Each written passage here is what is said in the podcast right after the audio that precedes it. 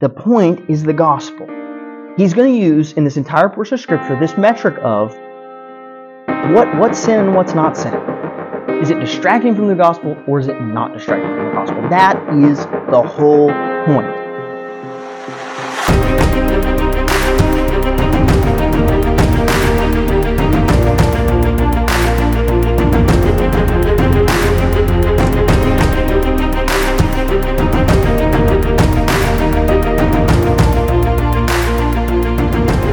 Welcome to the Reach College Podcast with your speaker, Pastor Taylor Gabbert. All right, so I have I've spent a lot of time in my life talking on radios, um, like really expensive and fancy radios. Also, like you know, as a kid, you always get walkie-talkies because that's like a great Christmas present. But by the time I got to the really expensive radios that I was using, they have all kinds of tricks to them. Um, for instance, one of the techniques that uh, the military has for their radios is called uh, channel hopping, and it is that all of the radios are set to a certain uh, frequency and time where they will change channels in in coordination with each other, so that no one can find the channel because it's always moving, but all the radios know what channel they're on, right? And they, and they're all still on the same channel together, no matter where you are, right? That's pretty neat. It's a um, it's neater in theory. It messes up a lot and then you have to have these guys with you that are radio basically operators, and their whole thing is to um, un unbreak, right? Because it's it's it, they'll fall apart on you, and they'll always mess up at the exact wrong moment, right? Because use radios in those situations to like coordinate things like bombs being dropped, and you kind of have to be able to communicate and get the message across clearly. Because if you're not, it's dangerous. And that's right when your radio decides that it's not going to do its, you know, its channel hopping correctly. And you have to get your radio guy and he has to vigorously try to fix the problem. Right? But the point of radios is actually to get the message to who to who we need it to go to clearly. The goal is that the message is received by the people who need it and that it's not confusing. Right? So we have things like encryption. And encryption is the codes that protect the message that we're sending. But encryption wouldn't help if when it got to the person who it needed to get to, it was still encrypted. When it got there, then they'd be like, great, we haven't communicated because even though you said something to me, it's, it's in code that I don't have the key to, right? They need to have the message interpreted. Now we do that by computers. We do that by a whole bunch of fancy technology. But if we aren't making the message clear, then the radio has not helped us. It hasn't done anything for us. And when the radio stops doing what it's supposed to do, then all of a sudden we have to resort to other means to get the message across, right? Sometimes when your radio breaks down, depending on how far away the people you're trying to talk to are, you literally have to send somebody called a runner because they have to sprint back to the people who you're trying to talk to and tell them, hey, our radio's broken and here's what we need. And that's, by the way, how they did it like half the time, going back to like the 40s. They would very often not have working radios or not have uh, enough radios and they would just send somebody running. Well, why? Because the message needed to be understood. It needed to be communicated clearly. Right? And when they don't, when you don't communicate the message clearly, you haven't really communicated at all. Right? And so we are in a series called Church Fails, right? And the reason we're calling it Church Fails is because when you look at the book of First Corinthians, Paul is marching through this whole book and he essentially says, don't do this, don't do this, don't do this, don't do this. Make everything about love. Love is not these things. And don't do this and don't do this, right? That's the whole book. That's why we're calling it church fails. It's a reminder of this theme in 1 Corinthians that is really kind of in the negative. Like, stop doing the things you're doing wrong. Right? And it's important for us to understand that because today we're going to finally reach some of the kind of climax of this discussion on tongues.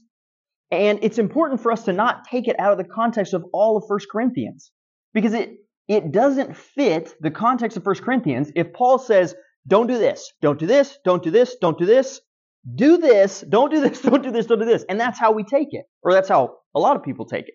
They want to cherry pick certain verses and they want to say, well, see, it's right there. It says I can do it. And they don't take into account the context of the entire discussion. So today, we're going to look at this discussion and we're going to ask ourselves, really, what is Paul's point in this discussion, right? Because you, what, what you're not going to see is Paul is not going to come right out and say, this is the wrong way, this is the right way, just do this one. And it's going to be really frustrating because you're going to be like, why doesn't he just outline it, right? Because he's going to stick with a theme he's already given us.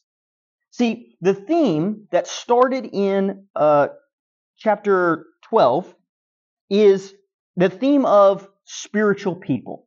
Now, in that, what, what he's talking about is he's saying there are those among you who are basically trying to claim some kind of extra spiritualness, right? That you are somehow more spiritual or more gifted.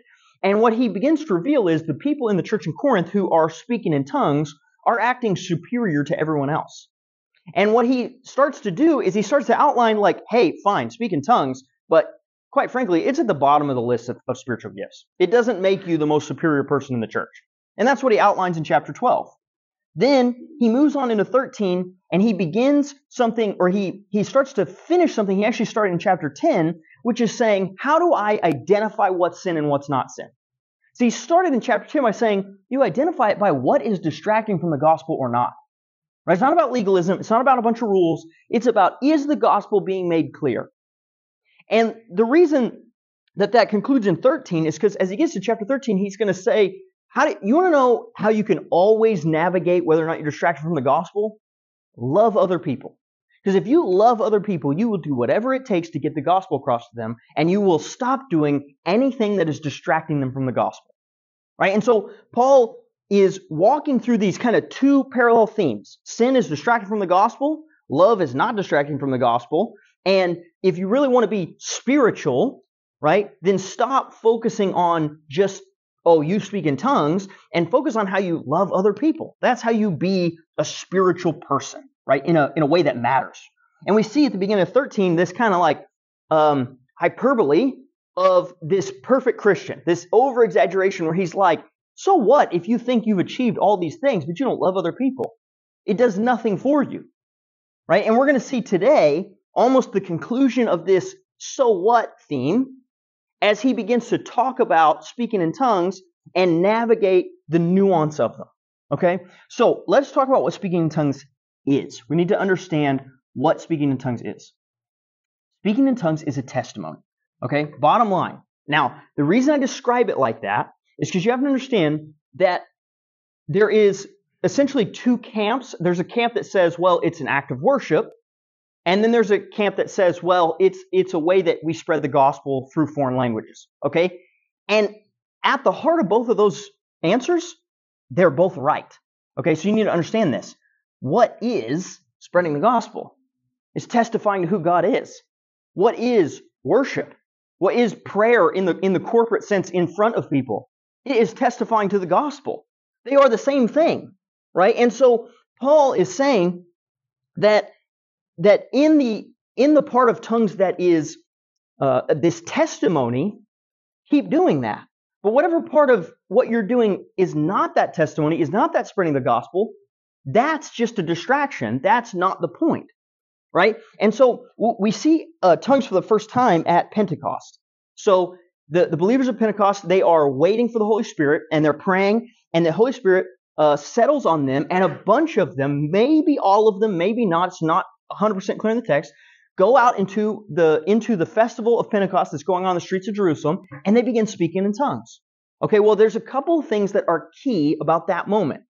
One thing is the different people that have come from all over the world to celebrate Pentecost are hearing them in their first languages right? Now you need to understand this is a time period and a part of the world in human history. They're they're not like us.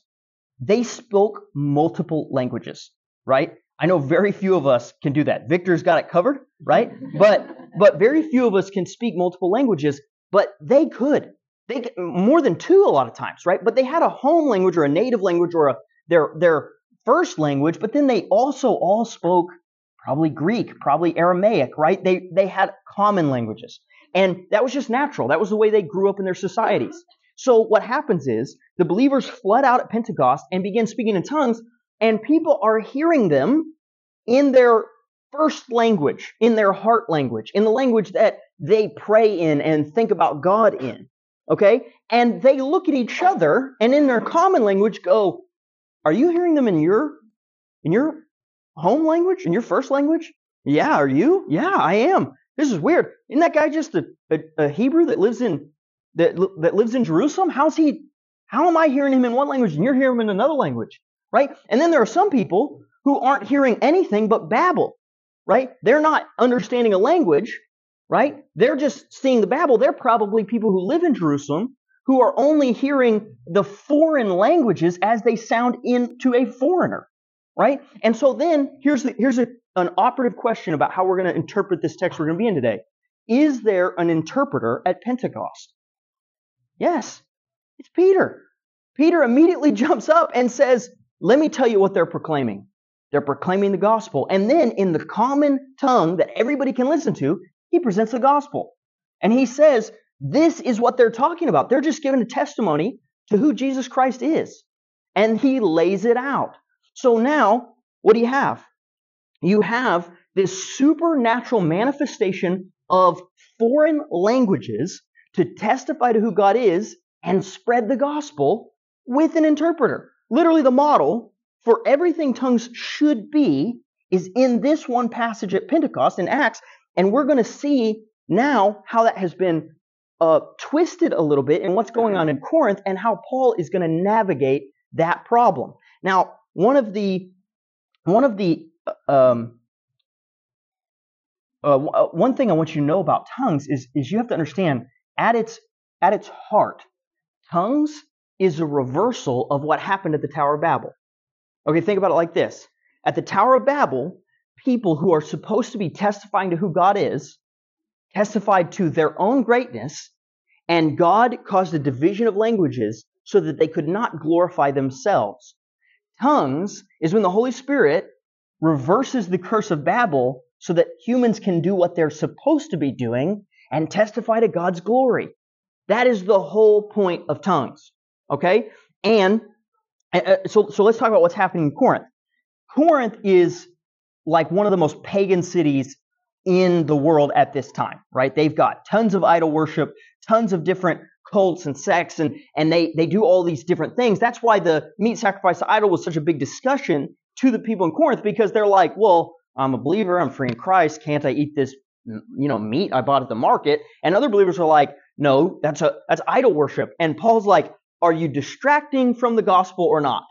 Right? And that's how he outlines it. So then you get all the way to this point, and what we're seeing is that but people in Corinth are becoming Christians and they're bringing cult practices into the church as baby believers, and the church in Corinth doesn't know necessarily how to uh, regulate that, right? Because they're having, I mean, they can't regulate basic sin, right? They have sexual immorality in their in their congregation. They they for sure don't know how to regulate somebody bringing in a, practice that may or may not be of the Holy Spirit. Right? Now, let's talk about why why we don't know and why Paul doesn't just say stop doing the cult thing. Like why did, like why does he do that? Because that, that's what we want. We want Paul to say, when you do this, it's the cult thing. Stop doing that. Do this. That's that's tongues from the Holy Spirit. Here's the problem. To the person who cannot understand the tongues, they look the exact same. Think about it like this. If you are telling somebody the gospel in a foreign language that I've never heard and don't know about, what am I hearing? Gibberish and babble. I, like, I'm not going to pick that up. I don't know what you're saying. Right? But at the same time, right, somebody who's doing the cult practice, which today a lot of times I'm going to refer to it as um, ecstatic speech, right? Ecstatic speech really is just babbling. And if you maybe if you've lived in a culture where you hear a lot of languages that you're not real familiar with and they sound like babbling and then somebody's really just babbling you'd be like uh, i don't know the difference. Right? And so paul is not going to regulate it like that. Why? Because that would just be another form of legalism. Right? Paul's not trying to regulate the, an action. He's trying to get to the heart of the matter, which is are you spreading the gospel or are you distracting from the gospel? Are you spreading it or preventing it? That's what matters. So he never satisfies the, the itch we have in our in our like legalistic rule following mindsets to just be like, just tell me the thing I can't do. Just tell me the thing I can't do and I'll stop doing it. That's all I want to know, right? And Paul's not going to do that. He's going to outline what the problem is. Okay? Um, so so uh, the one differentiation that that happens in the text is he's going to go back and forth between the use of the word tongues as a plural and the use of the word tongues as a singular. Now, here's what scholars think is happening there. He's not he's not busy necessarily defining the terms. What he's doing is when he uses the plural, he is talking about tongues, the practice of testifying to God and spreading the gospel. And when he says tongue, singular, he's referring to the issue going on in the Corinth church. He's not saying they're not the same thing, but he's he's using the difference between the tongues that we know is of the Holy Spirit and what what it is that we're talking about going on in your church right now, right? And so he's going to jump back and forth between the two. And once we understand that that he's using those words intentionally side by side in some places, then we understand how he is navigating and regulating the issue at hand. Okay? So, the first question is this What is the point of spiritual gifts? They are for the edification of the body.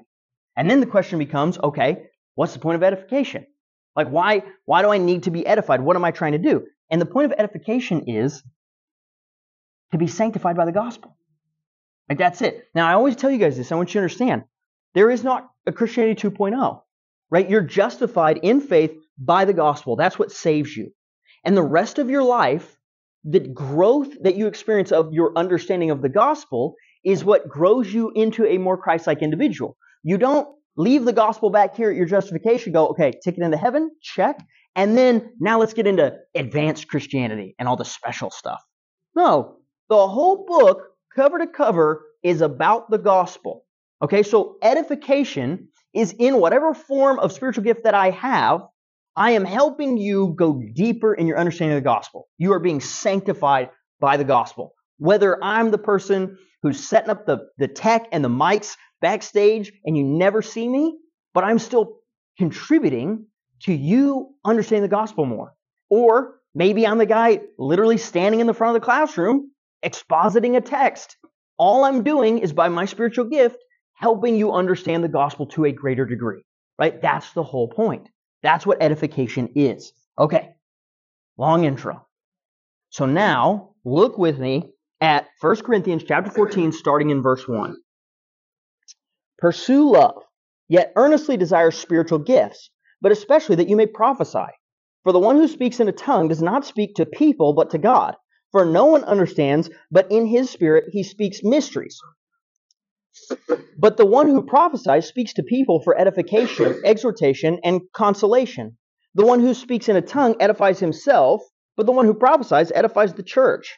Now I wish that you all spoke in tongues, but rather that you would prophesy, and the greater is the one who prophesies than the one who speaks in tongues, unless he interprets, so that the church may receive edification. Okay, so let's let's navigate this text. The first thing we see in verse 1 is essentially the thesis statement of this entire chapter. What he's saying, he's jumping off from what he talked about in chapter 13 where he said, pursue love, right? He's saying, he's saying love is the point. Love is going to help you navigate sin, not sin. Love is going to help you navigate how you use your spiritual gifts and whether they're appropriate. Do this all in love. Pursue love, right? So that's the starting point. And then he, he moves from this thesis statement to verse 2 and I want you to understand what's happening here. This is where we begin to misread Paul. Paul regularly, in all kinds of places in the Bible, and uh, John does this, Peter does, like they they do this all the time in the New Testament. He is going to paraphrase and quote his opponent's argument.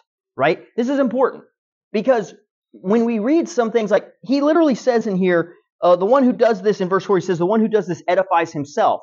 He's not saying that is a true statement.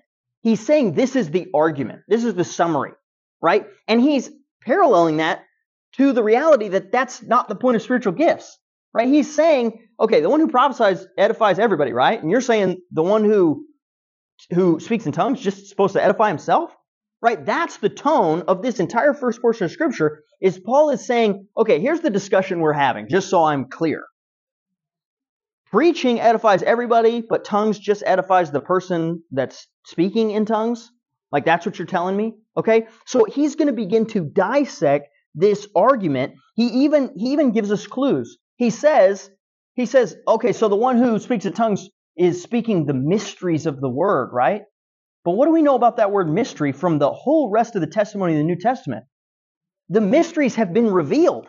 The whole point was that Jesus made it clear what the gospel was.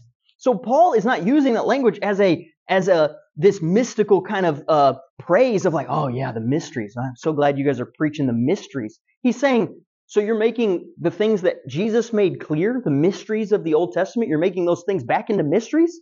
You're speaking in a way that those things cannot be understood and cannot be received by people? You see how this is not this is not uh, uh, him saying, "Yeah, keep doing this thing. Keep keep preaching the mysteries." He's saying, "Wait, what? What are you doing?" Right? That's the entire tone of this first portion. He's summarizing this kind of argument that's happening, and he's saying, you should do everything you do for edification, for love. It's the point of the gifts to edify other people. Now, keep in mind, he has not said tongues are not a real thing. He's talking about this specific thing happening in their church where he says, okay, your explanation of what's happening in your church is that it's only edifying the one person doing it. Does that make sense? Right? And then as he he he then switches in verse 5 to the plural form and he says, I wish you all spoke in tongues. And we're like, th- again, this contributes to the confusion of the passage because you're like, I'm not, am I supposed to do it or am I not supposed to do it? Why would Paul say he wants me to do it? Well, first of all, we have to understand he just switched back to what we understand tongues to be, this testimony to who God is, and he can genuinely say, I wish every single one of you spoke in tongues. I wish that the gospel was being made clear across linguistic boundaries and barriers all the time. Of course, I wish you did that, right? He's not being disingenuous. He's saying, okay, wait a minute. This thing is for your own edification, just you singular? No, I, I would rather you do the thing that that allows you to, to spread the gospel. That's what I want. And then he clarifies it even further because he says, okay, but even speaking in tongues to, to, to spread the gospel, it does no good if no one can understand it, right? If there's no one to interpret. He says, then why wouldn't you just rather preach in a way that then edifies everyone who hears, everyone who listens, right? And that's, that's the parallel that he's giving here. He's saying the point is edification. The point is the gospel. He's going to use in this entire portion of scripture this metric of what what's sin and what's not sin. Is it distracting from the gospel or is it not distracting from the gospel? That is the whole point. So then he's going to launch into what disrupts this edification. What keeps edification from happening in the way that it's supposed to happen? Look at verse 6. But now, but now, brothers and sisters, if I come to you speaking in tongues, how will I benefit you unless I speak to you either by way of revelation or of knowledge or of prophecy or of teaching? Yet even lifeless instruments, whether a flute or harp, in producing a sound, if they do not produce a distinction in the tones, how will it be known what is played, on the flute or on the harp? For if the trumpet produces an indistinct sound, who will prepare himself for battle? So you too, unless you produce intelligible speech by the tongue, how will it be known what is spoken? For you will just be talking to the air. Okay. So let's keep going in this. Look at, look at what he's saying. The first thing he says, in verse 6, he's continuing with the plural use of tongues. He's talking about tongues in the sense of the testimony that spreads the gospel, right? And he's, he's talking about that in verse 6. And he says, that what good would I do to you if I came to you speaking in t- the tongues that we know to be of the Holy Spirit, and yet none of you understood? There was no one to interpret, and no one understood what I was saying. What good would that do? Wouldn't that actually just hinder the message? Wouldn't that actually just stop you from hearing the gospel, stop you from being edified? Right? And he parallels that against four time four types of understood, understood speech. right? So he basically says, wouldn't you rather use teaching and knowledge and and all these things that actually edify and build up and show people the gospel in a clear way, right? Why would that not be better, right? And all of those those four gifts that he gives there is essentially that they just have one thing in common. They can all be understood, right? That's the that's the the the uh, comparison he's making. These can all be understood, and you're telling me that you'd rather do this one that doesn't help and can't be understood, right? And he's talking about at this point, he's not even talking about what's going on in the church. He's even talking about just what he agrees that tongues is in the edifying sense. He's like, if there's nobody around to understand it, even the real, you know, good way to do it doesn't help. It's pointless. Why would you want that? Why would you want to do that thing, right? And really, what he's taking a shot at is this group of people in the church of Corinth who want to speak in tongues, not because they want to spread the gospel, because they want to look like they're more spiritual than everyone else, right? Because who looks more spiritual?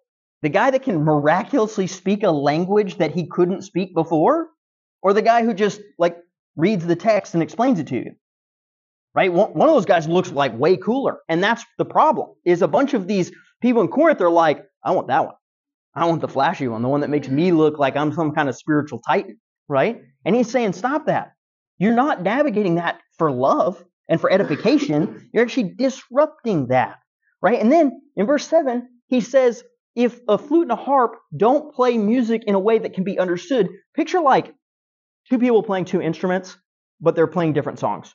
And then even even in the playing the songs, they're really just kind of using the sheet music as like uh, uh, like an inspiration for like the idea of playing music, but they're really just like playing random notes in random orders, right? It doesn't make any sense.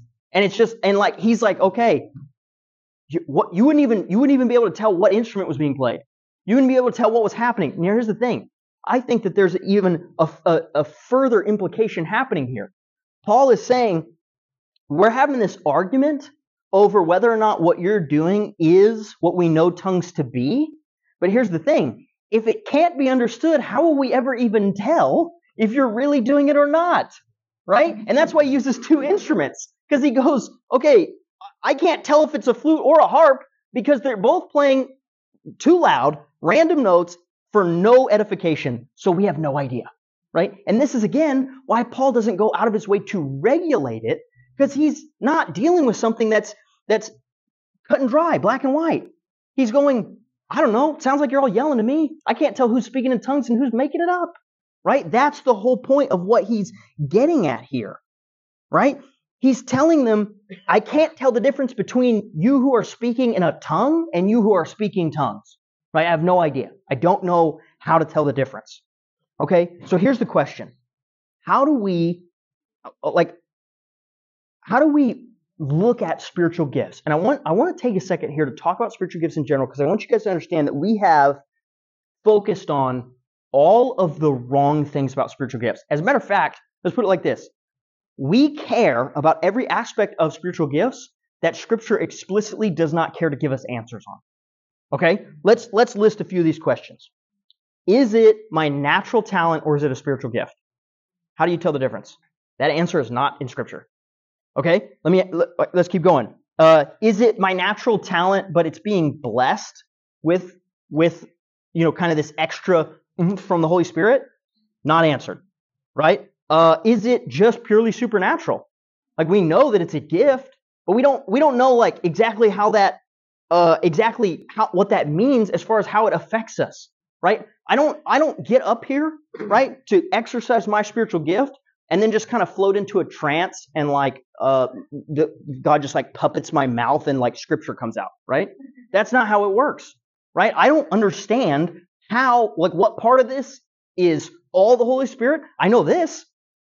I get too far to the other side thinking I'm I'm the one managing this show and I'm start falling flat on my face every time I try to do it. Right? There's no blessing in it. God doesn't use it for anything because I'm glorifying myself, which is which is not when he's going to reverse the curse of Babel, right? Because I'm I'm using it for the inappropriate use of my own glorification, right? So so then the next question is this: Do I only get one spiritual gift? Right? Like there are some passages that seem to indicate that. Okay, okay. Here's another one. Do, is the spiritual gift I get the one I get forever, or does God manifest different spiritual gifts at different moments to, to teach me, to, to allow me to spread the gospel in different ways at different times? I don't know. I don't need to speak in tongues right now. All of you can hear me in English and it makes sense. But what if I'm in a country where no one understands the gospel? Maybe God's going to give me tongues in that moment to spread the gospel in a way that I'm, I don't need to do right now. I don't know. Okay? And here's the point. None of these questions are answered in scripture. Do you know that we have three lists of spiritual gifts and none of them match? And it's clear that none of them are even comprehensive.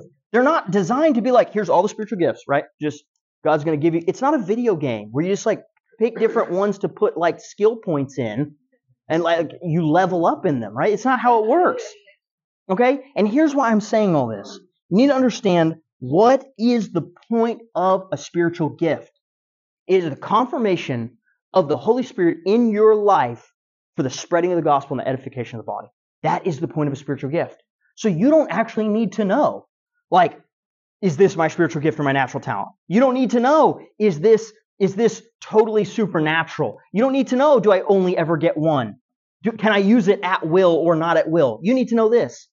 It is for you to look internally and say, wow, the Holy Spirit is in me. I have God. I am, I am a child of the living God. It's an assurance and for the use of the spreading of the gospel and the edification of the believers, right? And if you will focus on that, the, the answers we actually get from Scripture, then you won't spend all this time on, on the internet taking quizzes trying to figure out which spiritual gift you have, right? And I'm going to keep hammering this one home. You want to figure out your spiritual gift? Serve in the church, right? And wherever you feel the most filled up, right? And and listen, God wants to see your servant heart. So take a few laps in some in some service opportunities that don't fill you up, right? Just be obedient. Go, okay, there's a spot here and I'm not serving the church. I'm going to serve here. And after you do a tour of duty in that spot and you're like, I did not like that at all, then then don't re-up, right?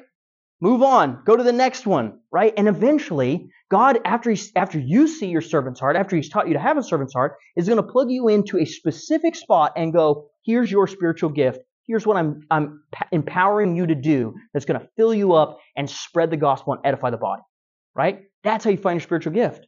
You plug in, you serve the church, right? Listen, there is, there is a Guatemala, Guatemala mission trip coming up. And there is an info meeting for that mission trip. And you know how you, you know how you, like, you think, well, like, is God going to call me to missions? You don't know how, like, you might hear God call you to missions? Go somewhere where they're talking about missions. Like, like a lot of you are doing this. God, I will go on a mission trip if you tell me to go on a. That does nothing, right? Like that is not going to let you hear God's call in your life. Okay? You have to actually go put yourself in place. Listen, I took a, I just got done with my missiology class in my seminary. And I went in that class and I said, okay, God, I'm ready. You want to call me to be a missionary? This is, I'm, I'm in the class. I'm going to listen. I'm going to pray about missions. I'm going to read about missions. Give me the call. Well, that's not the call in my life.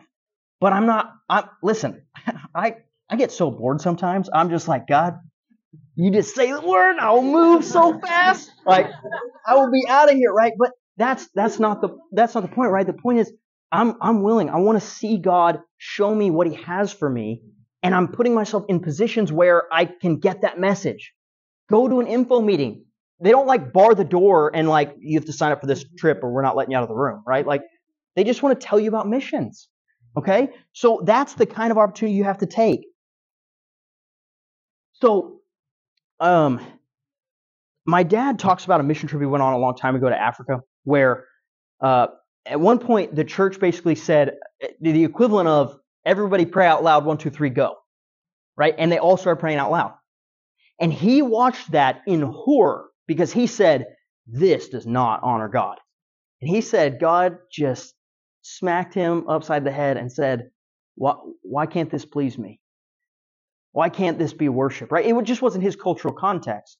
But here's the thing nobody in that church was distracted from the gospel. They were just praying out loud, just every single one of them. Imagine if our whole church prayed out loud at the same time, right? Right? But in that culture, it wasn't a distraction. Okay, well, then some years later, my dad was in India and he was at a different church and he saw a very similar thing. And he was sitting there just thinking, well, this, this is what they do here. And the pastor he was with, not the pastor of the church they were in, just the pastor he was with, walked up to the pulpit and said, well, the way my dad tells the story is he started tearing into them and they all quieted down and then they just sang normal worship. And the guy went back and sat down next to my dad. And my dad said, What'd you say? And he said, I told them that they need to stop acting so shamefully and disgracefully, and that if they didn't stop, I was going to take the American and we were going to leave. And my dad looked at him and said, Well, how do you know that wasn't of the Holy Spirit? And the guy kind of looked at him and went, If that was of the Holy Spirit, I wouldn't have been able to stop it. See, here's the thing. That pastor understood in his culture what they were doing was distracting from the gospel. He understood that that wasn't God honoring. You see the difference? They looked the same to my dad. He didn't know either way. But in the context they were in, one did distract from the gospel and one didn't distract from the gospel. That is the principle by which we navigate this problem. We don't just go, well, there, here's, the, here's the circle I drew around the actions that are not God honoring. Life doesn't work like that. And we shouldn't endeavor to make it work like that. In verse 8, he says, if a trumpet sounds and it doesn't make the right notes, it's not distinguishable, who will get ready for battle? See, that was a common thing in their time period. What he's saying is, if you preach the gospel in a way that nobody can distinguish what it means, who will respond to it? Who will hear the gospel and respond and know Jesus? They won't know how to respond if you're using a tongue that does not communicate the gospel correctly. Essentially, Paul's going to say if the tongue you're speaking is not edifying, it's not the tongues we know spreads the gospel, then it's it's not real. It's you're, he says you're speaking to the air. You're accomplishing nothing. Right? So the point of this passage is that Paul Paul really is kind of differentiating between this idea of ecstatic speech and this idea of tongues and spreading the gospel, but he's doing it through the outcome. Right? He's not, he's not trying to navigate, well, that one sounds like a real language and that one doesn't sound like a real language. Because again, if you can't understand either, you can't tell the difference. He's saying, which one of these things is spreading the gospel? Because the other one, stop doing that. Whatever that looks like. Because otherwise you're just talking to the air. Look at verse 10. But when the perfect comes, the partial will be done away with. When I was a child, oh, I'm sorry, I jumped back to chapter 13. yeah, yeah. honestly, it's a great passage. We might as well. But he says, There are perhaps a great many kinds of languages in the world, and none is incapable of meaning. So if I do not know the meaning of, a, of the language, I will be unintelligible to those who to, to the one who speaks, and to the one who speaks will be unintelligible to me. So you too, since you are eager to possess spiritual gifts, strive to excel for the edification of the church. Okay. So the first thing you need to understand is in Corinth at the time, they had that was a big seafaring town. They had a lot of ports and they had a lot of sea traffic. It's like, has anyone here ever been to Seattle? Seattle Airport or anything? Listen, if you go to Seattle Airport, there's like it's like the whole world is represented like in nationality in that one airport because it's a it's an intersection of of international travel.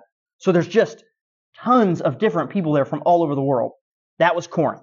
Corinth was a place that was an intersection of international travel because of its seaports. So it had tons of different cultures. And you want to talk about a melting pot?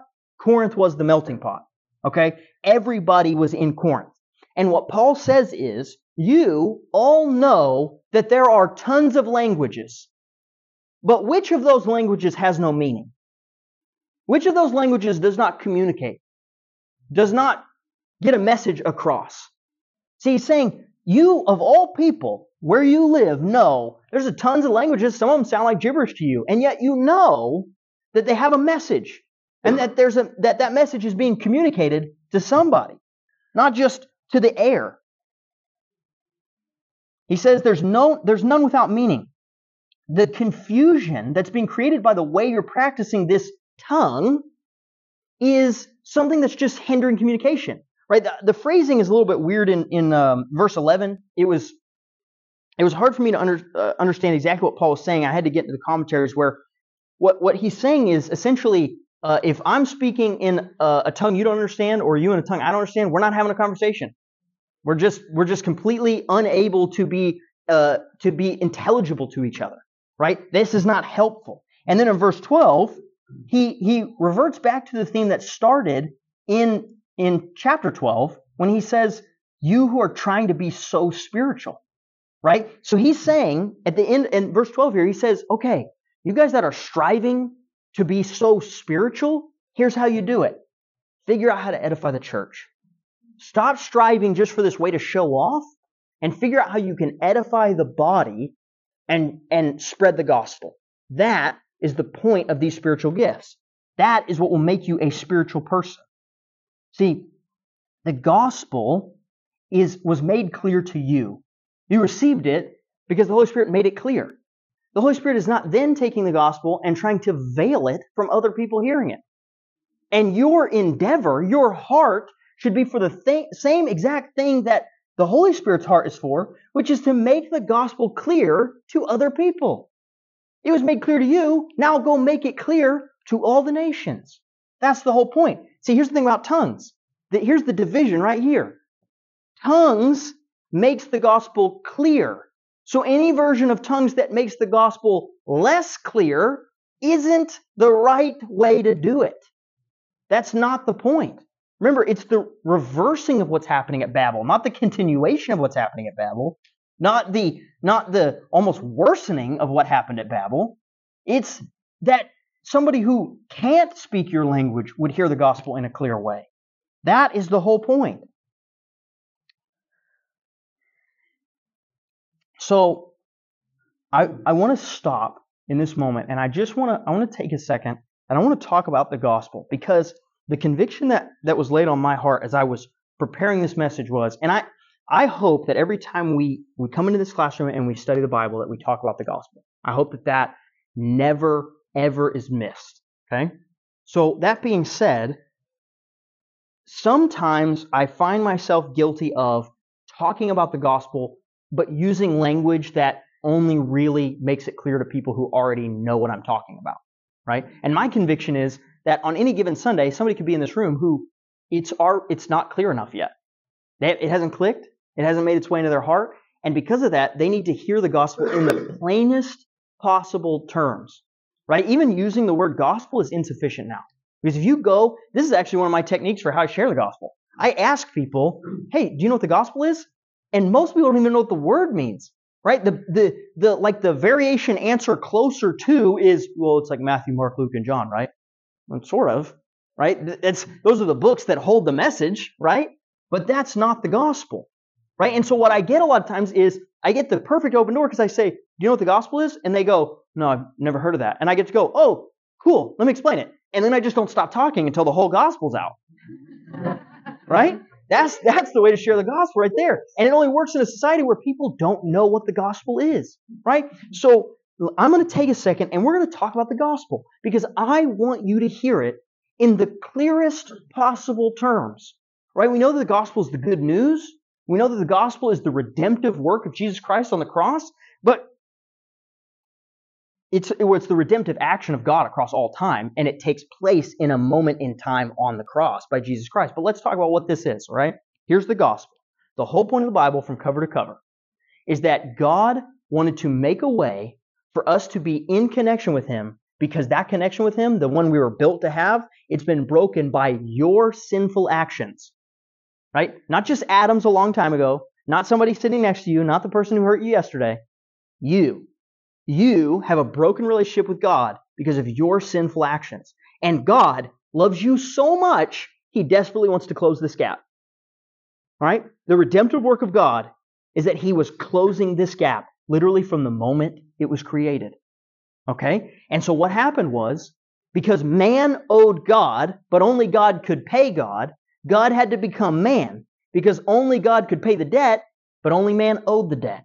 So Jesus, in human form, God Himself, came to earth, lived a perfect life, which you cannot do, and then died, which He did not deserve, but you do deserve, so that instead of you dying, you can live. And then, to top it all off, he came back from the dead to prove that it worked. Right? And I tell people this all the time. Why is it that Paul says in Romans 10 to believe in the resurrection? Because every single one of you can die on a cross. and none of you can come back from it. Right? Jesus proved that he was God and that he had paid the price because what he did on the cross didn't keep him dead. He resurrected. And you have to be connected to him. You have to believe in his redemptive work on the cross. And, and I want you to hear me out on this. You have to believe in his redemptive work on the cross and nothing else. Right? It's not Jesus and tongues, Jesus and baptism, Jesus and my good works. It is none of these things. It is Jesus and Jesus Christ alone is the work he did that saves us. And when you believe that, when you have faith in that, your hope is in that, you're saved.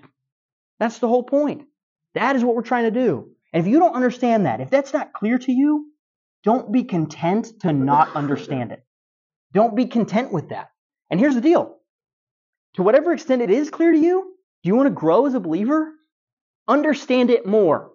Understand it better. That's why we tell you to read this book every day. Because every day you read this book, God is trying to show you even more clearly what it is about, what the gospel is. That's the whole point. That's the only reason I stand up here every Sunday is because I spend all week trying to make the gospel as clear as possible in one specific passage so that we can all benefit. Me included. I get a lot of benefit about uh, from my whole week of being in a concentrated passage trying to get the gospel out of it. That is the whole point. It's making the gospel clear. So my last point is what's the point?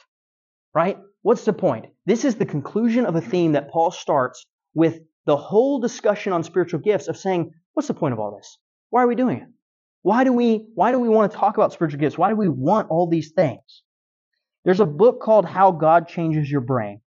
This book is written by um, some neuroscientists that are not believers, right? They are just scientists. And what they did was they went to a bunch of religious groups uh, believers, non-believers. They went to uh, different denominations and they did brain scans and they did neuroscience analysis on different people of different faiths while they were performing their different actions in their faith. Okay? Now here's what they found out. They went and they did a brain scan on a nun while on several nuns while they were meditating, just meditating on scripture. And then they did another brain scan on a bunch of Pentecostals while they were speaking in tongues. Okay, and here's what they discovered. They discovered that in the nun, while she was meditating on scripture, her frontal lobe was all lit up. Right? The frontal lobe is the part of your brain that deals with your logic, your ideas about who God is, your relationship to Him, right? It's what tells you who you are. And they said that people who meditated and stimulated their frontal lobe a lot resulted in a serenity and a peace. Almost like the peace of God that surpasses all understanding. They said in the other side that the that people who did an ecstatic speech or speaking in tongues, right? The the uh, academic term for this is glossolalia, and they said that that form it increased your uh, per, uh, parietal frontal circuit. Okay, what that is is it's actually the language center of the brain. Why is that? Because as you speak in tongues, you are activating the part of your brain that is specifically designed for language, right? That's what you're doing. You're trying to come up with words. You're trying to speak, right? So you're increasing that part. You're also increasing your amygdala. Okay? Your amygdala is the part of your brain that, that deals with your emotions, that stirs up your feelings. Okay? it also is the part of your brain that makes you have the emotion of fear to God. And I'm not talking about the kind of fear that we're encouraged to have in the Bible. I'm talking about servile fear, like God is scary type of fear, right? Your amygdala is where that emotion resides. Okay? So let's look at this. When people spoke in tongues, their frontal lobe was suppressed. They didn't meditate on their ideas or logic about God, but instead they had an emotional experience of God. Okay? Turns out when people meditate, what they do is they focus on uh, like a scripture. They meditate on the Word of God. And here's what happens the language center of their brain is actually decreased to the point where the boundary between them and God starts to disappear. So people who meditate feel like they are at one with God, right? But here's what language does language is inherently designed to set a boundary between you and me. The reason we use language is because I have to communicate to you because we are not one. You are not thinking what I am thinking. I have to use words. So when you when you actually light up the language center of your brain, it actually increases the feeling that you and God are separate entities because you are having to communicate to Him instead of being meshed with Him. Right? So here's my question for you. I want you to see the two takeaways from this. One is, is it any wonder that people who speak in tongues say that they experience God? If you stimulate the part of your body that, or the part of your brain that creates emotions, of course you have an experience. Yes, that's the point. That's what you're doing. You're working up an emotion which makes you have an emotional experience, an encounter, right? Okay, now don't don't mishear me. You will and you should experience God. And you should and you will in emotional ways. But that's not the same as manufacturing it. All right? Understand this. Your experience of God has to has to, always for your entire life, has to fit in the boundaries of Scripture. Right? Can you go take a drug and have a religious experience? People say they do all the time. And I will tell you right now, that is not, that is not how God wants us to come to Him. 100%. So could you go take a drug and feel like you met God? Of course you can. But that doesn't fit within the boundaries of Scripture. It is the wrong way to approach God, right? So your experience has to match what Scripture says, right? Your emotions will be stimulated, but you shouldn't be going through the motions to stimulate them yourself, right? You should be letting God stimulate your emotions. Here's the deal. Why do you think that so many, uh, so much of the like, I don't like Hillsong elevation music? Why do you think that music has gotten so long? You heard one of those songs recently? It's like 20 minutes on one song. You sing the chorus over, and what are they doing? They've desensitized their entire congregation to the point where they have to they have to sit in the emotional experiential place for longer and longer periods to get the high. That's what they're doing. They're dragging out the stimulation. It's like a drug where you have to take more and more of it to get to the same place. That's the whole point. Right? It's a buzz. Okay? Again, you will and you should experience God. That is different than if I said, oh, well, I've got some acid. You want to experience God? We can have a religious experience real fast. Like, that's not the point, right? Okay, look at verse 13. Therefore, one who speaks in a tongue is to pray that he may interpret. Okay, let's stop right there for a second. That verse immediately eliminates the bad use of tongues. Think about it. If you are going to speak in tongues, and you can't interpret and there's nobody there to interpret, immediately it's, it, it goes away. It's not useful, right? That's the only regulation that Paul places that just immediately crushes the entire discussion, right? He's like, if there's no one around to edify anybody with your speaking in tongues, it's automatically not the point. You should be praying that you can edify believers with your speaking in tongues. This also begins, what we're going to see more of, is the destruction of this idea that tongues can be a private prayer language. People who speak in tongues in private prayer languages will openly tell you they don't understand what they've said. That's literally what Paul is talking about right here. He's saying that's, that's not helpful. That's not, that's not using your mind in this. We're going to see he's actually going to go even deeper on that. Look at verses 14, starting verse 14. For if I pray in a tongue, my spirit prays, but my mind is unproductive.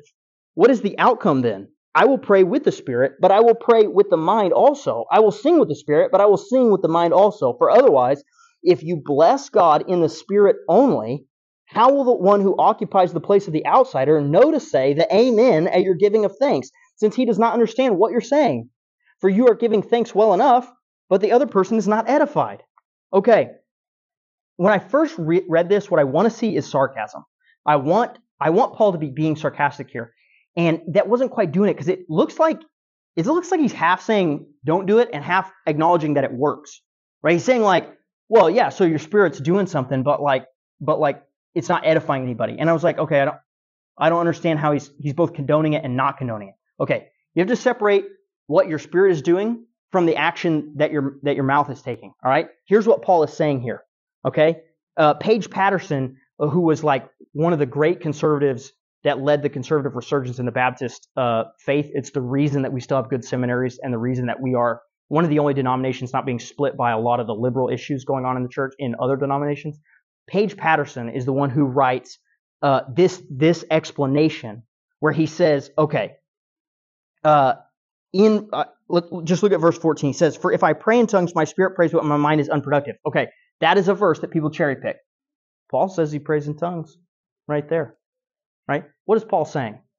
First of all, we're back to the even if language. But the even if is that even if my spirit is doing something that edifies my spirit, the part that involves my tongue is not helping my brain, that doesn't do any good.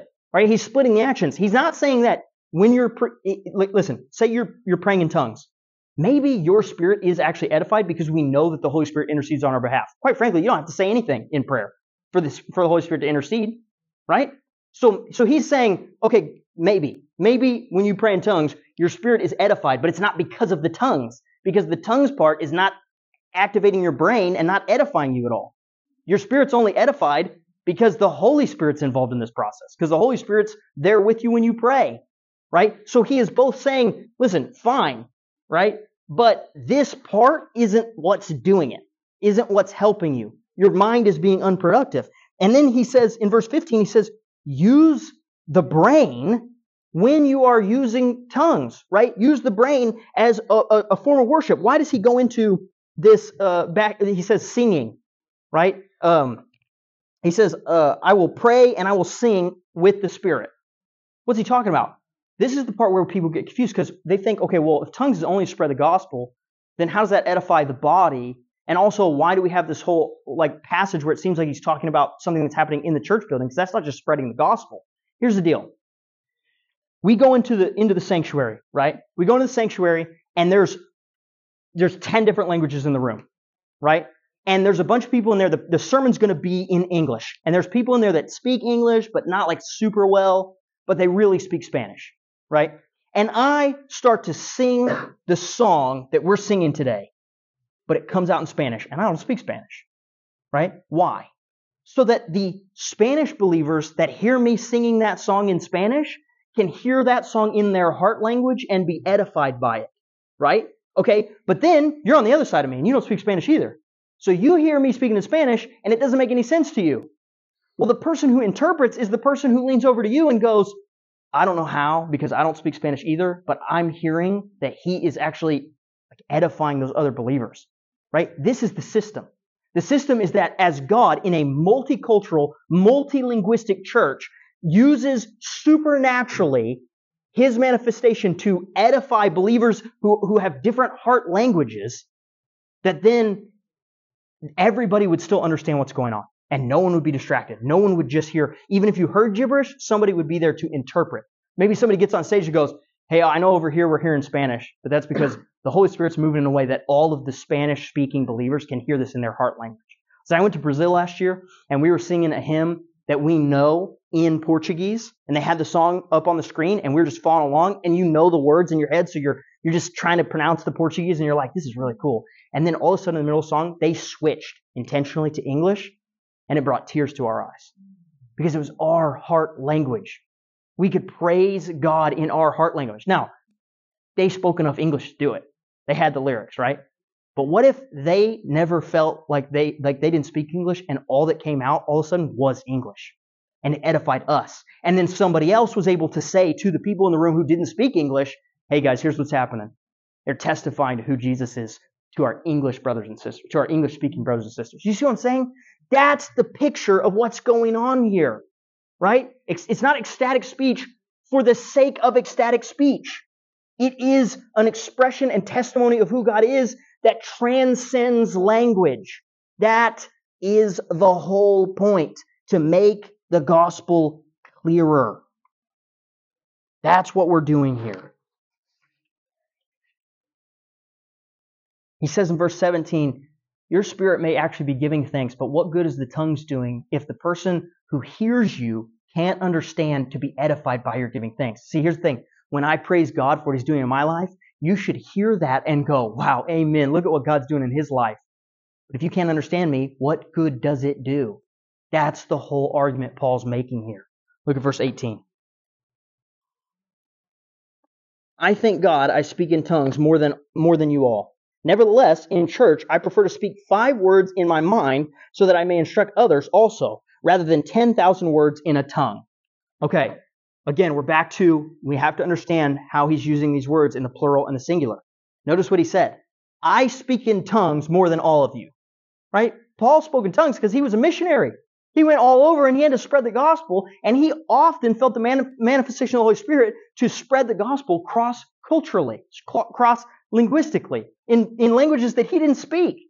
Right? He says, Listen, I speak tongues more than all of you.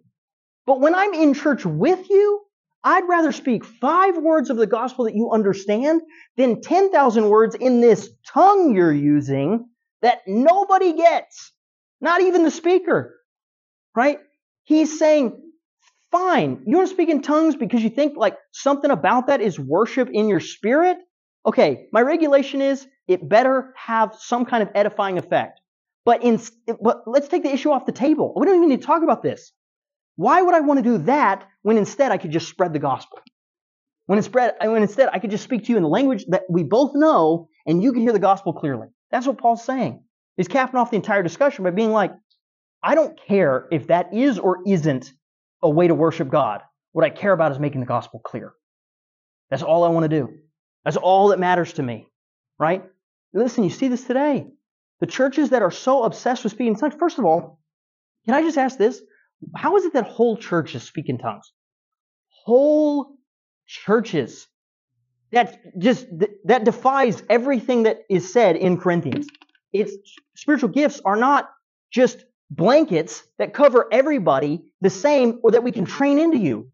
They are given by the Holy Spirit at His will to whom He wants to have them, right? And then let me ask you this. Ask yourself why it is that more women speak in tongues than men. Because it's an emotional experience.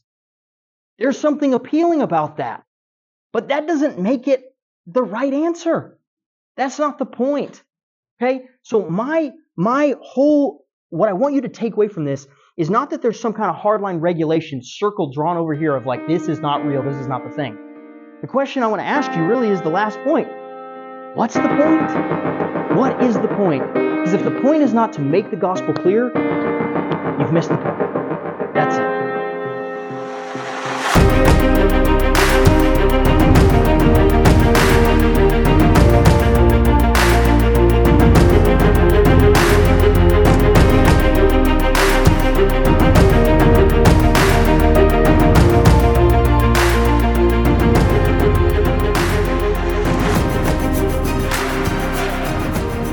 Hey guys, this is Philip Jackson, pastor of young adults at Evergreen Baptist Church. I want to invite you to come to Reach. We meet every Tuesday night at 7 p.m. at Evergreen Church in South Tulsa, just east of Mingo on 111th Street. The mission of Reach Tulsa is to cultivate a young adult community that's defined by real transformation and the sincere pursuit of a godly life through training in biblical disciplines, personal development, and intentionally transitioning into independence as mature members of the body of Christ. If you enjoyed this episode, please be sure to like and subscribe to our content. We're available on Spotify, Apple Podcasts, and wherever you find your favorite podcasts. Reach Young Adult Ministry is a part of Evergreen Baptist Church in Tulsa, Oklahoma. For more information and additional lessons, please visit our website, evergreenbc.org.